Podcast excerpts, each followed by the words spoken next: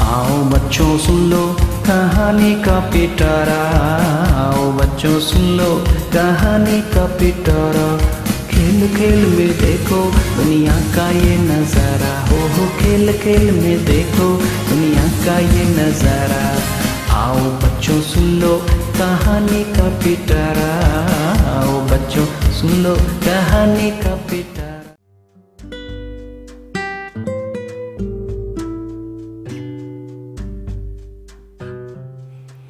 कहानी का पिटारा। बच्चों, कहानी के पिटारे में आज पंचतंत्र की जो कहानी मैं आपके लिए लेकर आया हूँ, उस कहानी का नाम है नेवला और ब्राह्मण की पत्नी। बरसों पुरानी बात है, एक गाँव में देवदत्त नाम का ब्राह्मण अपनी पत्नी देवकन्या के साथ रहता था। उन दोनों की कोई संतान नहीं थी। आखिरकार कुछ वर्षों के बाद उनके घर प्यारे से बच्चे ने जन्म लिया। पत्नी की, ब्राह्मण की पत्नी अपने बच्चे से बहुत प्यार करती थी। एक दिन की बात है ब्राह्मण की पत्नी देवकन्या को अपने घर के बाहर नेवले का छोटा सा बच्चा मिला। उसे देखकर देवकन्या को उस पर दया आ गई और वो उसे घर के अंदर ले आई और उसे अपने बच्चे की तरह पालने लगी। ब्राह्मण की पत्नी, बच्चे और नेवले दोनों को अक्सर पति के जाने के बाद घर में अकेला छोड़कर काम से चली जाती थी। नेवला इस दौरान बच्चे का पूरा पूरा ख्याल रखता था। दोनों के बीच अपार स्नेह देखकर देवकन्या बहुत खुश थी। एक दिन अचानक ब्राह्मण की पत्नी के मन में हुआ कि कहीं यह नेवला मेरे बच्चे को नुकसान न पहुँचा दे।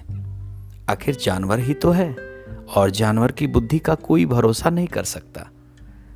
समय बीतता गया और नेवला और ब्राह्मण के बच्चे के बीच का प्यार गहरा होता चला गया।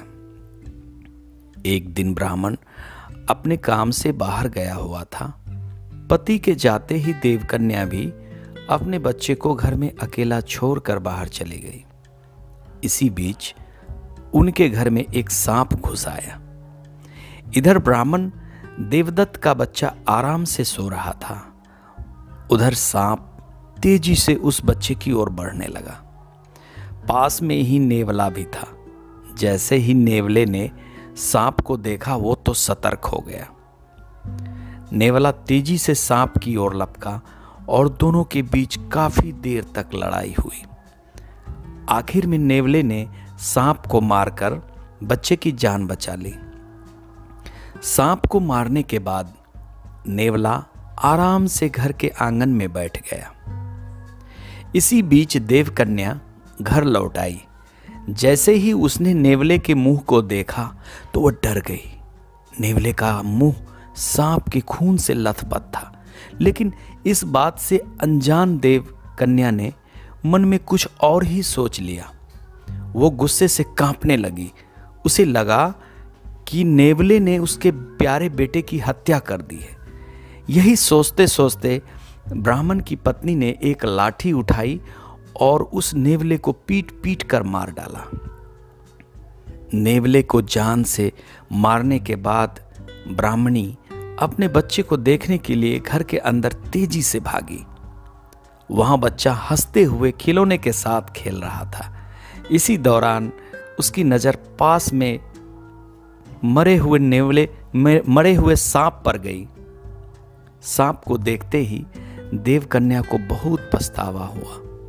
वो भी नेवले से बहुत प्यार करती थी, लेकिन गुस्से और अपने बच्चे के मोह में उसने बिना कुछ सोचे समझे नेवले को मार दिया।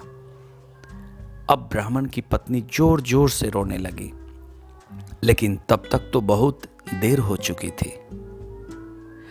उसी समय ब्राह्मण भी घर लौट आया। वह पत्नी की रोने की आवाज़ सुनकर दौड़ता हुआ घर के अंदर आया।